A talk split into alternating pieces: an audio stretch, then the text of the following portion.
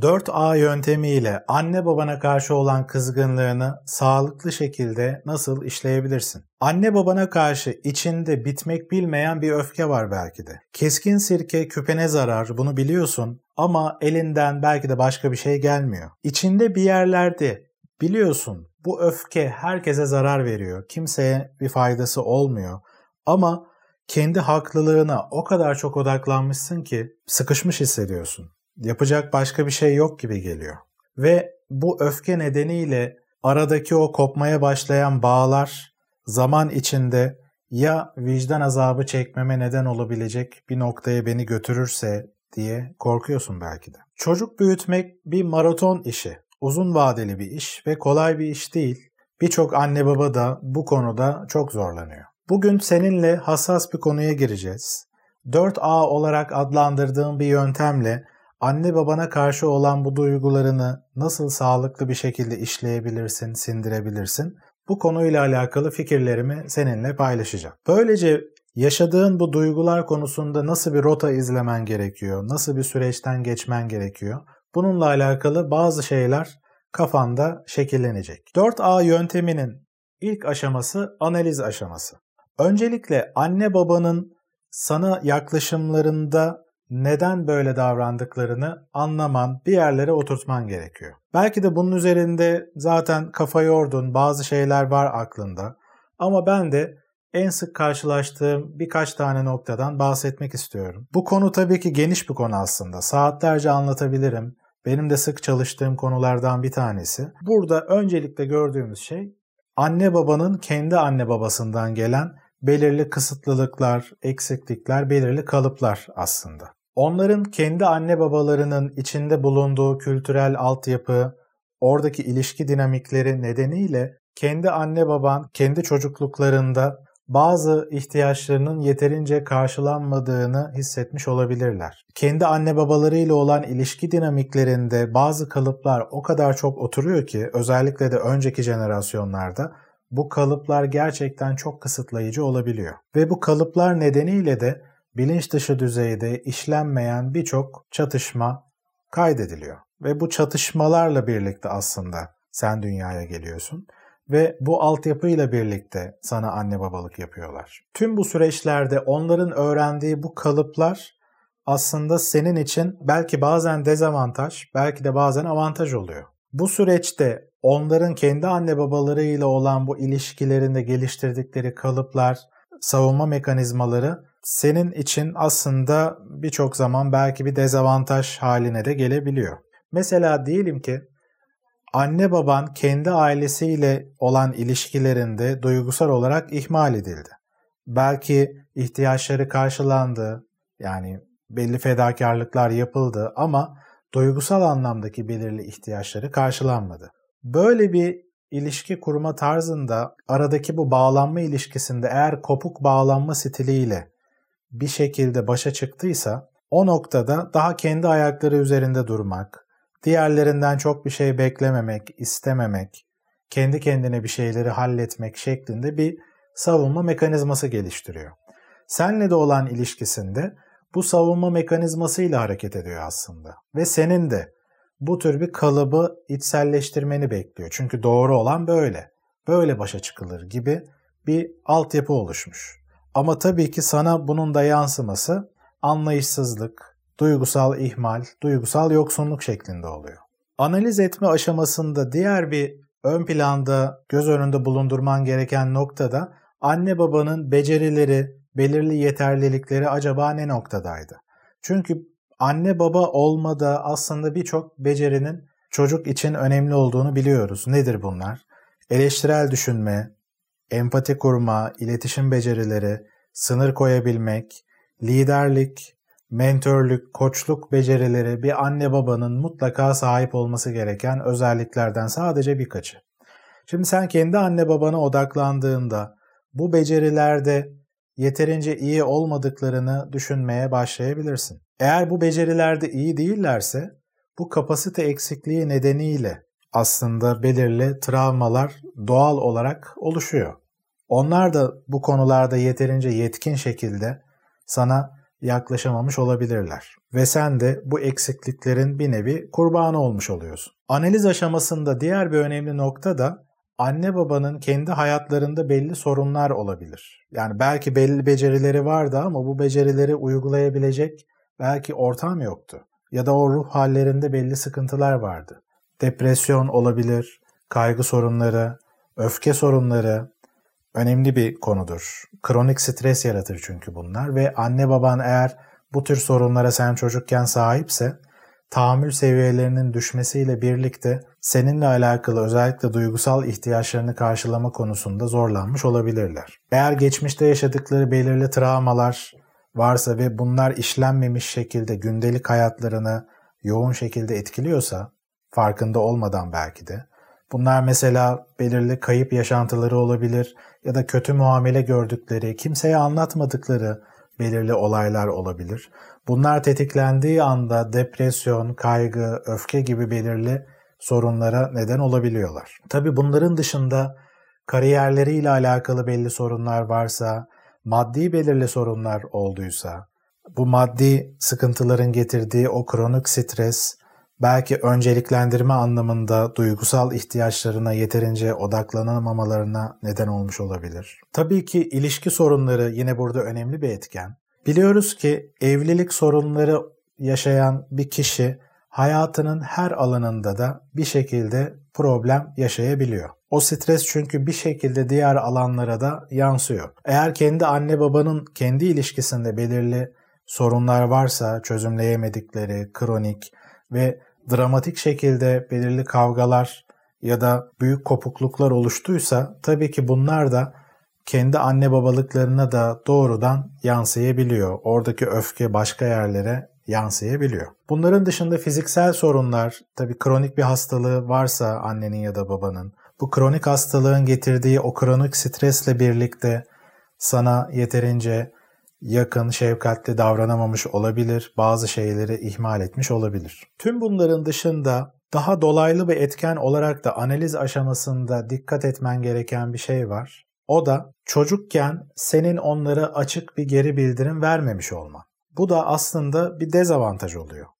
Eğer ki o zamanlarda kendi duygularını, kendi düşüncelerini açık ve net bir şekilde olduğu haliyle ifade edebilseydin belki bazı noktalarda titreyip kendilerine gelmeleri daha kolay olabilirdi. Birçok danışanımla yaptığım çalışmada kendi anne babasını sürece dahil ettiğimizde aile çalışmasıyla birlikte fark ettiğimiz nokta anne babalar çocuklarının ne yaşadığını açıkçası pek bilmiyorlar. Gerçekten içinde ne yaşadığını. Çocukları onlara şu tür şeyler söylediklerinde, işte sen bana şöyle şöyle davrandığında ben aslında o kadar değersiz, o kadar yetersiz, o kadar sevgisiz hissediyordum ki beni sevmediğini, hiç değer vermediğini, benden utandığını, benim hep başarısız olacağımı düşündüğünü, benim kötü bir çocuk olduğumu düşündüğünü zannediyordum diyorlar.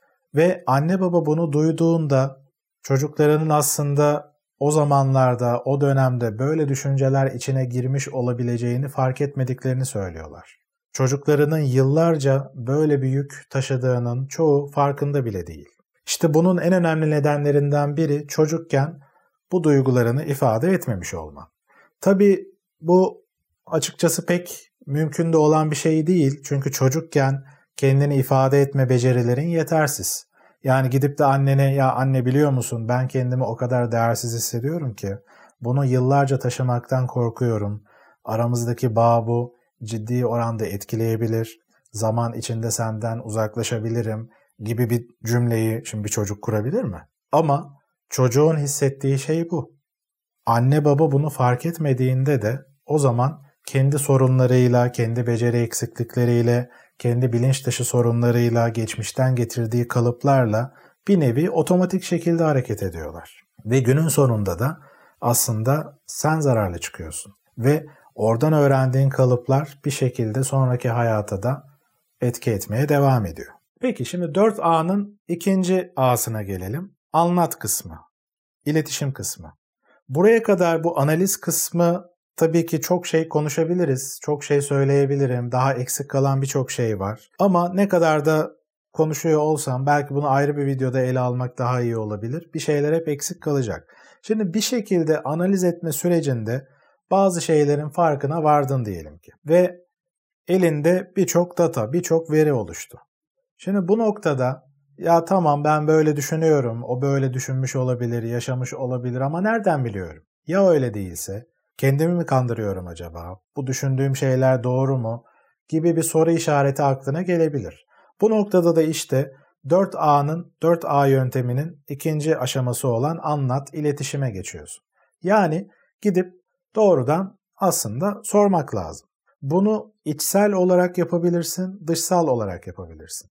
Dışsal yöntemde yani bu ne anlama geliyor? Gidip anne babana ya ben düşündüm de işte sana belki pek paylaşmadığım, sana anlatmadığım bazı şeyler var. Hani geçmişte şöyle şöyle davranmıştın ya, şöyle bir dönem vardı ya. Ben aslında orada böyle böyle hissettiğimi fark ettim. Bunu sana da pek anlatmadım. Ve üzerinde biraz kafa yormaya başladıkça belki sen de şöyle şöyle düşünüyor olabilirsin, şöyle stresler yaşıyor olabilirsin gibi düşündüm. Bana biraz anlatır mısın? Nasıl bir dönemde? Sen ne gibi zorluklar yaşadın? Bu zorlukların bana olan bir yansıması olduğunu hiç düşündün mü? Gibi bir iletişim içine girebilirsin. Tabii ki bu iletişimi karşı tarafı suçlayıcı, yargılayıcı şekilde yapmamaya özen göster. Eğer o iletişimin açık şekilde devam etmesini, sağlıklı olmasını istiyorsan bu tür bir iletişim kurarak aslında ondan bir şeyleri duyabilirsin. Sadece çünkü senin düşünmüş olman burana, kalbine etki etmeyebiliyor. Ama ondan bir şeyleri duyduğunda, belki onun pişmanlığını görürsen eğer bu süreçte, bu senin içinde bazı noktalara daha iyi nüfuz edebilir. Peki diyelim ki böyle bir iletişim kurmaya uygun bir ortam yok. Anne babanın iletişim anlamında belki hazır hissetmediğini düşünüyorsun ya da uygun değil. Anne babanı kaybettin. Bu noktada içsel olarak bir iletişim sürecine girebilirsin. Yani sanki anne baban karşındaymış ve onlarla konuşuyormuşsun gibi bunu zihninde canlandırarak yapabilirsin.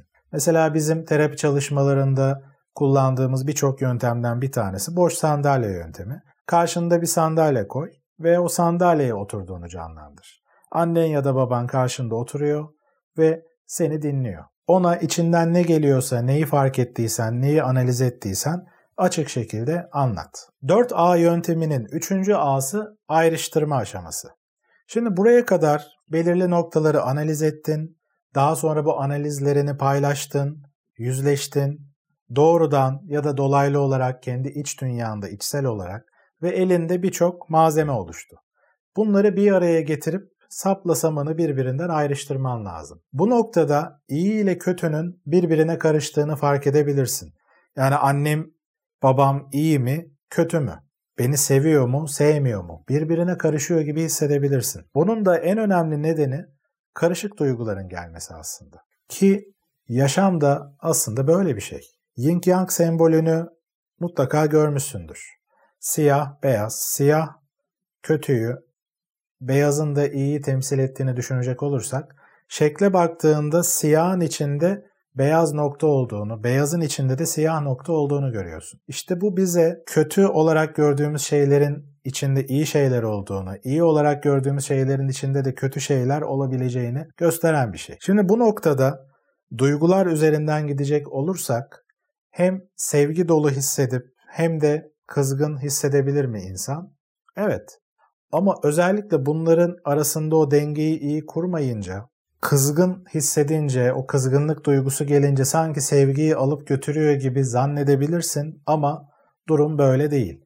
Yin Yang sembolünde gördüğün gibi bunların ikisi de aslında bir arada. Dolayısıyla da bu ayrıştırma aşamasında belki bunu birleştirme de diyebiliriz. Yani bu normalde ayrıştığın, ayrıştırdığın şeyleri bir araya getirip sapla samanı birbirinden ayrıştırmak. Yani duygusal anlamda ya da belli sorunlar anlamında güç durumda olduğun, sıkıntı yaşadığın noktalar olabilir. Ama günün sonunda orada sevgi, değer verme ve anlama isteği, ihtiyacı da var. İşte bu ayrıştırma aşamasında tüm bunları bir araya getirip sindirmeye başlarsın. Bunu zihinsel olarak yaparsın belki ilk etapta. Ama kendi kafanda en azından daha gerçeklikle yüzleşmeye izin vermen çok çok önemli. Yani onları hem seviyorum hem de onlara kızgınım. Bunu aynı anda hissedebilmen lazım. Ve onların da aynı şekilde çocukken sana kızgın oldukları davranışlar olduğunu, belki sana seni iyi hissettirmeyen şekilde davrandıklarını ama tüm bunların arkasında sana değer verdikleri, seni sevdikleri gerçeğini de belki harmanlayıp bunu hissedebilmen önemli. 4A'nın dördüncü aşaması da affetmeyi akışa bırakmaktır. Şimdi bu aşama en son aşama ve bu zorlayarak senin ekstra bir şey yaparak ulaşabileceğin bir şey değil. Tüm bunları yaptığında yani analiz ettin, anlattın kendini ve ayrıştırdın iyi kötü arasındaki o şeyleri bir araya getirdin. Bu süreçle birlikte affetme doğal bir şekilde olur. Yani var olan durumu kabullenmek. O sirkeyi artık o küpten almak noktası kendiliğinden gelecek bir şey. Bunu ekstra bir şeyleri zorlayarak yapamazsın.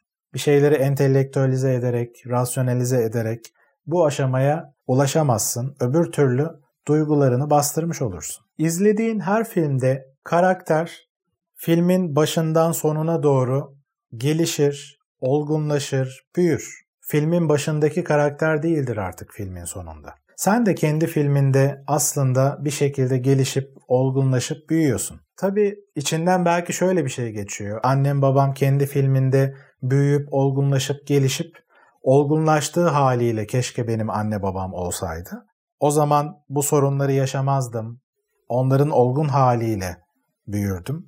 Ama şöyle bir durum var ki sen onların filminin önemli bir karakterisin. Onların filminin, onların hayatının çok önemli bir parçasısın ve seninle birlikte bu film gerçekleşiyor. Dolayısıyla seninle birlikte büyüyorlar. Bu yüzden de şu anki halinde sen kendi filminin sorumluluğunu alıp var olduğun olgunlaşmayla birlikte, bu karakterle birlikte hareket etmeye niyetlenmen lazım. Bugün seninle paylaştığım bu yöntem de bu konuda aslında sana bir rota çizme konusunda yardım etmek için hazırladığım bir yoldu. Peki buraya kadar güzel. Tamam. Anne babam beni temelde seviyordu. Belli sorunları da fark ettim, analiz ettim. Evet affetmeyi akışa bırakabilirim. Zaman içinde daha iyi olacak. Çünkü şu anda anne babam da pişman gibi görünüyor. Ama belki de aklına şöyle bir şey geliyor.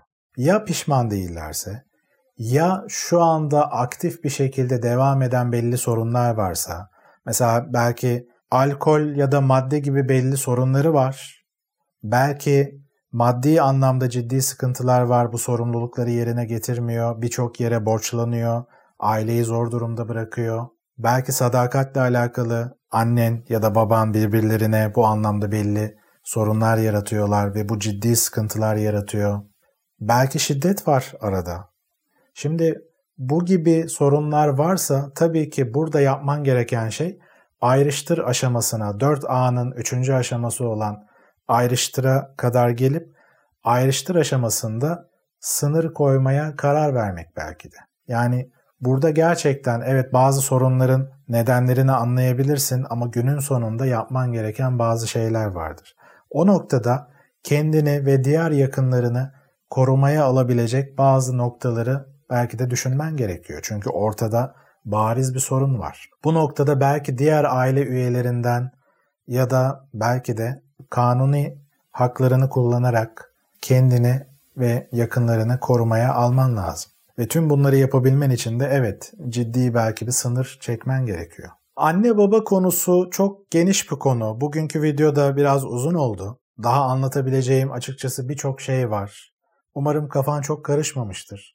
Daha derleyip toparlaması açısından 4A yöntemindeki sırayla birlikte bu konuyu değerlendirebilirsin. Bununla alakalı tabii ki biz terapi çalışmalarında birçok noktayı ele alıyoruz. Daha yaptığımız birçok farklı şeyler var. Bunlarla alakalı eğer bilgi almak istersen, bu konu ilgini çekiyorsa ve daha fazla şeyi öğrenmeye ihtiyacın varsa aşağıdaki yorumlar kısmına sorularını, düşüncelerini, belki deneyimlerini 4A yöntemini uygulayıp daha sonra ne gibi sonuçlar aldın, bu konudaki deneyimlerini paylaşırsan sevinirim. Kanalıma abone olmadıysan abone olmayı, beğendiğin videoları işaretlemeyi unutma. Sonraki videolarda görüşmek üzere.